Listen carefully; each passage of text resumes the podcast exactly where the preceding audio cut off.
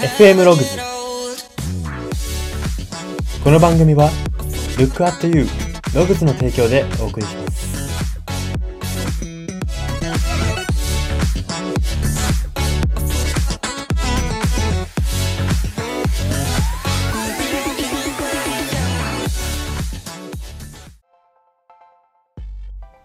どうも。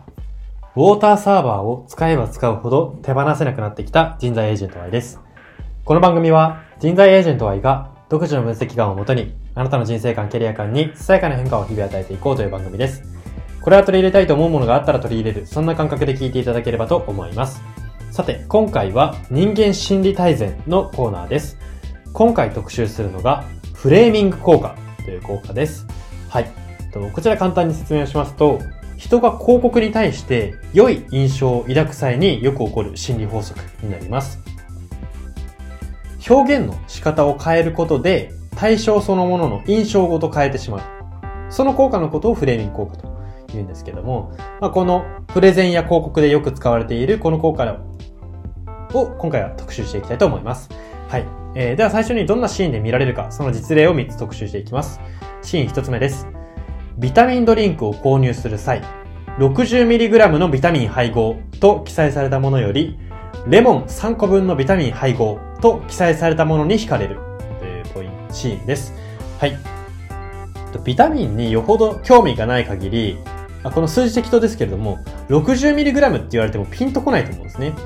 でも、レモンと酸っぱいものの具体名として、レモンを出せばですね、誰しもがですね、あのビタミン感を認識できるじゃないですか。人によってはレモンって聞くだけでもなんか口酸っぱくなってきたみたいな方もいるじゃないですか。まあ私そうなんですけど。その、うーん、なんて言うんでしょう。レモンって言った方がですね、60mg っていうよりも、配合量の多さを認知できるんですね、人間は。で、配合量の多さが認知できるとどうなるかっていうと、購入の動機づけになるんですね。じゃあ買おうかなっていうところにつながるわけですよ。で、人ってやっぱり商品そのものがいいだけでは本質的には物買ってないんですね。残念ながら。やっぱり、物を買ってる消費者っていうのは自分はいいものを買ってるって思いたいと思うんですけど、そこにはですね、いいものであることはまあ前提としてあるかもしれないんですが、広告がうまいとか、売り方がずるいとか、ずずるいっていうのはあれですね、変ですね。売り方がうまいとか、えーそういったことがやっぱり少なからず関わってるんですね。はい。で、だから、じゃあな、人間は何で物を買ってるのかっていうと、動機が生まれたかどうかなんですね。それで物を買うかどうか決めてるんです。いいものかどうかじゃないです。動機が生まれたら、あの、なんか、ボロ、ボロ雑巾って言ったら例えが極端ですけども、特にいらないものでも買っちゃうんですよ。リスナーの皆さんも、あの、リスナーの皆さんの中でも、自分は無駄な買い物をしたことが一度もありませんって方いないと思うんですね。なんでかっていうと、過去に、その人間動機づけで、えーいらないものを手にすることがあるからですね。例えばですけども、なんか例で挙げるのもあれですけども、ガチャガチャをしたはいいけれども、あのガチャガチャどこ行ったかもうわかんないやとかっていうことあるじゃないですか。なんか友達と勢いやったけども、ガチャガチャもうどこにあるかわかんないよ。UFO キャッチャーでぬいぐるみ手にしたけど、なんか、なんか奥にしまっちゃって、なんなら枕になっちゃったわとかっていうことってあると思うんですね。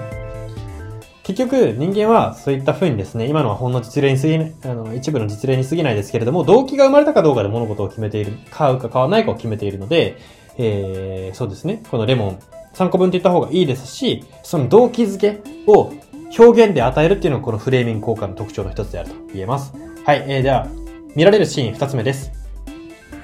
病院の手術手術先を探すとき、今まで500人対応して450人がうまくいき、50人は失敗しましたと言っている医者より、今まで対応した患者さん9割以上成功と言っている医者にお願いをするというシーンです。はい。結論ですね。今挙げた両者ってどちらも同じことを言ってるんですね。500人対応して450人うまくいきました。えー、これ9割ですね。これ9割がうまくいったってことなんですよ。でも9割以上成功って言っても、まあ同じ数字なわけですよね。でも、えー今、リスナーの皆さんも、えーおそらくこの両者を聞いたときに、後者の方に依頼したいなと思ったと思うんですよ。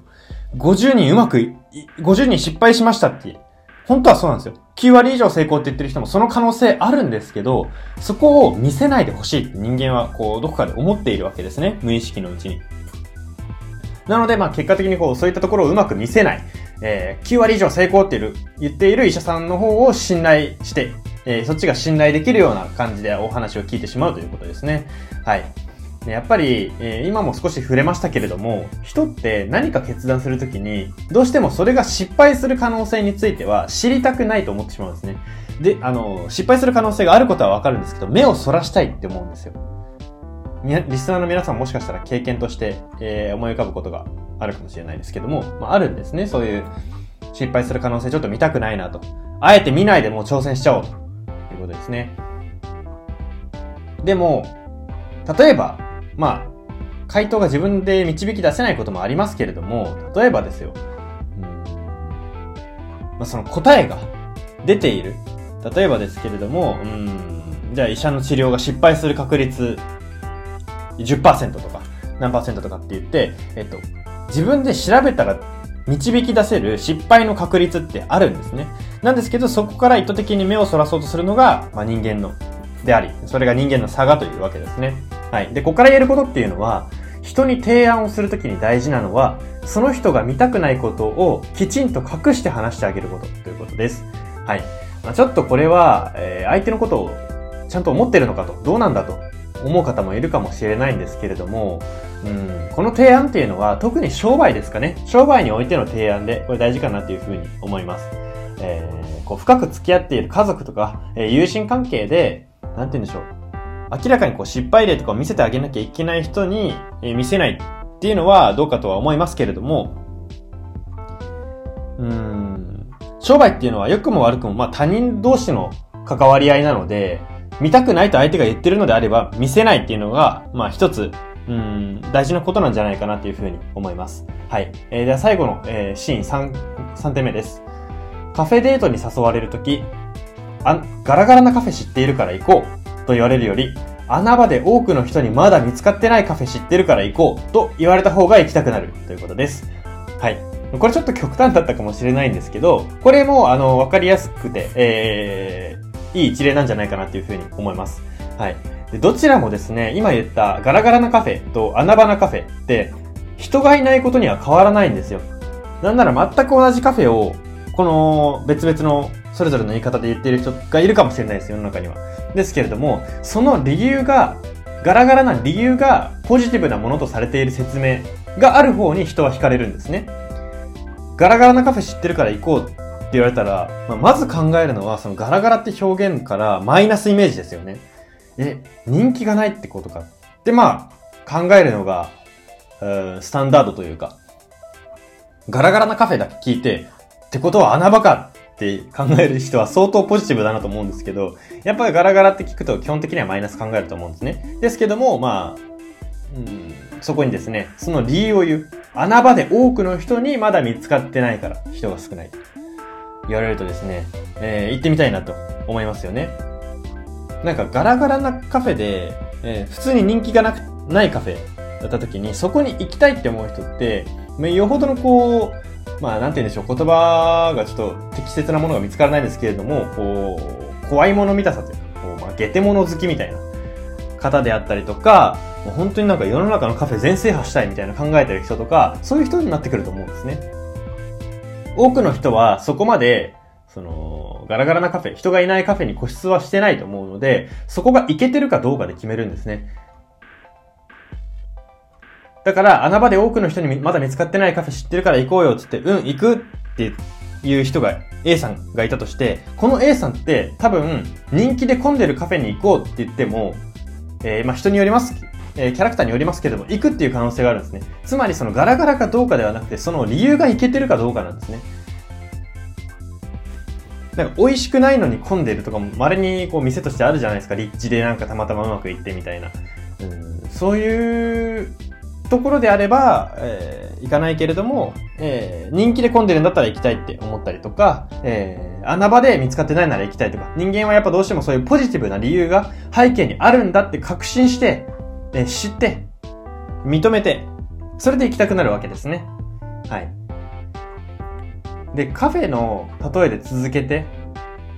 話すと、あ、ちょっとさっき言ったことと重なるんですけど、絶対に人のいないカフェがいいっていう人とか、逆に絶対人の多いカフェがいいっていう人は極論ほぼ存在しないんですね。背景にどんな理由があるのか。背景次第では行くよ。っていうのが人間の決断における、決断の場における基本的な考え方のフォーマットなんじゃないかなっていうふうに思います。はい。で、ここから言えることっていうのは、人は大枠で言えば常にイケてる決断をしたいとだけ思っていることですね。極論ですけども、それが、その行動とか、行動アクションっていうのが、いかに尊かろうが、いいかに汚れていて汚いことだろうが、いけてると踏めば、人間意外と行動に起こすものなんですね。はい。なので、えー、まあ、こ、その、いけてる人にもし何かを提案したりとか、うん、何かを伝えたいって思った時には、それがいけてるんだよっていうことを伝えてあげると、相手も、えー、スッと肯定してくれやすいんじゃないかなというふうに思います。はい、そんな感じで、えー、シーン、実例は以上で、ここからは仕事人間関係にどう活かせるか、その方法を3つ紹介していきたいと思います。はい、えー、では1つ目です。人に何かを売り込んだり、プレゼンをする際、その人が好きなことで例えて話すということです。はい。例えばですね、リスナーのあなたが組織のトップだとしましょう。で、部下である一人のメンバーに、チームプレーが大切だよというメッセージを伝えたいとしましょう。で、その時ですね、えー、リスナーのあなたが自分が好きだからといって、えー、例えばバーベキューの例えをしても、その部下がサッカー一筋でやってきた人だったりとか、バーベキューとかそういう集まりことめちゃくちゃ嫌いだわとか、行ったことないわとか、えー、そういう方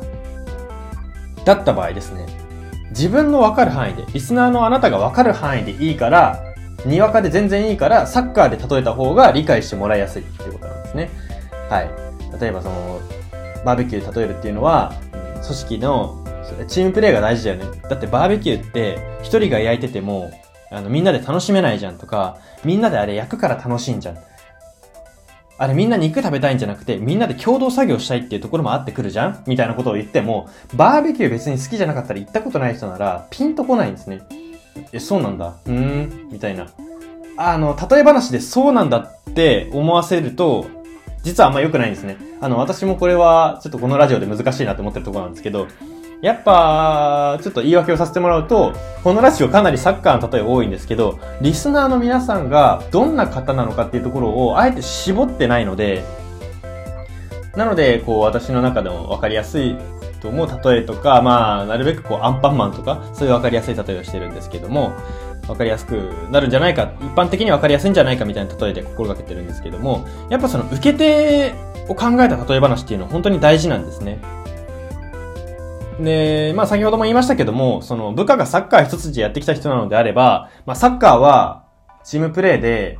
えー、ゴールにボールを入れるスポーツで、でも一人でゴールに入れることはできなくて、みたいな。なんとなく概要ってサッカーやってない人でもわかるじゃないですか。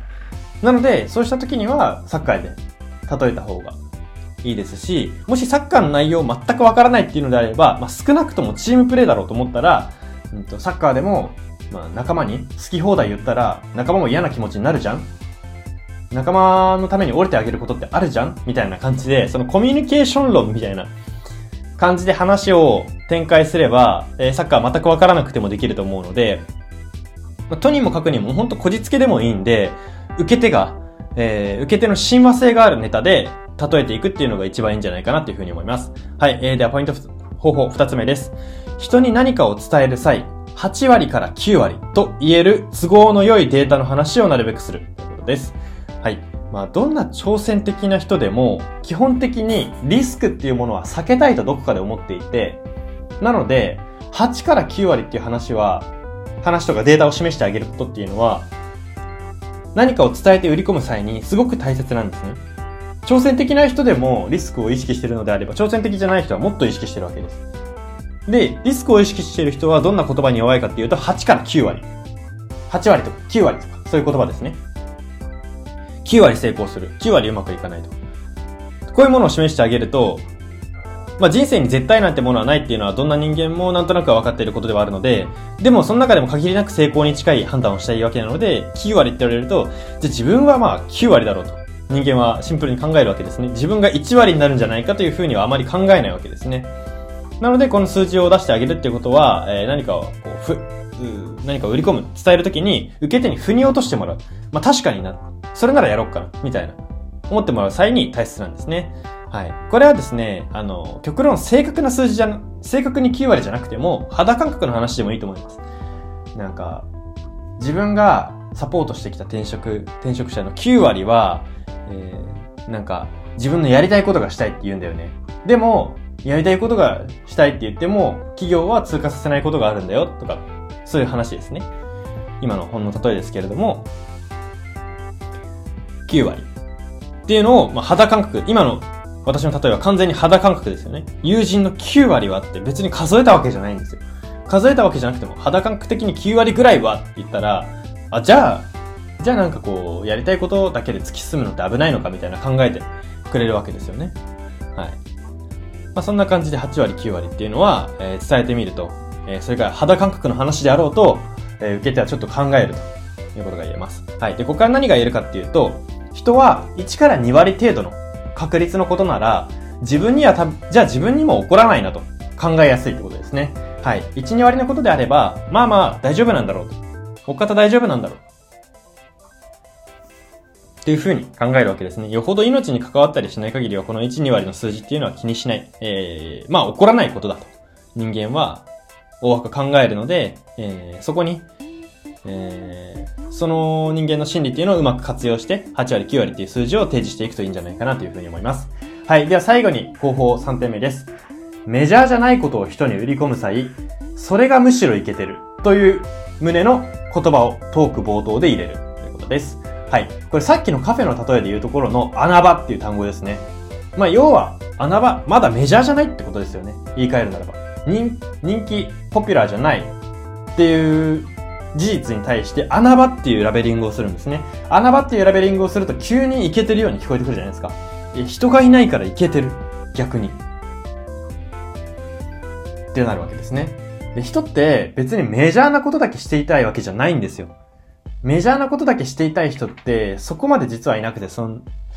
いなくて、ねまあ、先ほども言いましたけど、人間、いけてることが大事だと思ってるので、判断で。いけてると分かれば少数派なこともできるんですね。全然人気のないカフェ行けるんですよ。穴場って言ったら。で、ここから何がいるかっていうと、いけてる用語、いけてる用語かな？のボキャブラリーがある人は説得上手ということですね。えー、人が少ない。言い換えると穴場とか、うん、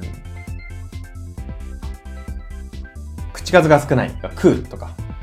なんかこう、言い換える言葉、いけてる用語に、なんかこう、マイナスっぽく聞こえることを、それが逆にいけてないっていう表現をうまくできる人っていうのは、やっぱ説得上手ですね。何か説得とか物を伝える際、どうしてもマイナスな話って出てくるわけですよ。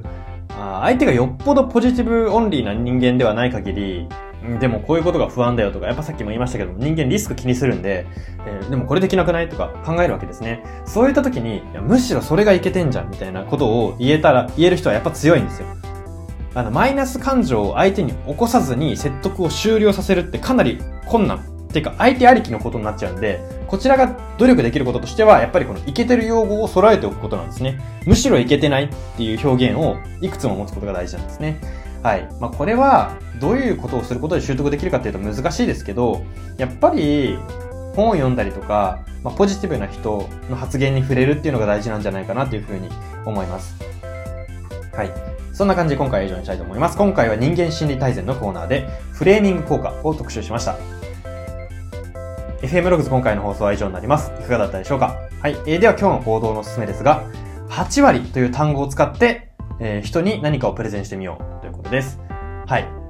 うん、プレゼンっていうと、ちょっと思ったるいかもしれないんですけども、まあ、そうですね。えー、何かしら会話の中で8割っていう数字を使ってみてほしいと思います。今日はどこかで8割を使ってください。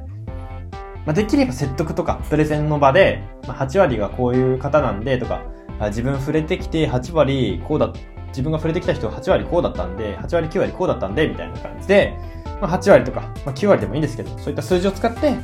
えー、ちょっと会話をしてみてほしいなというふうに思います。えー、使い方は任せます。はい。そんな感じで今回は以上にしたいと思います。ここまでのお相手は、お相手でした。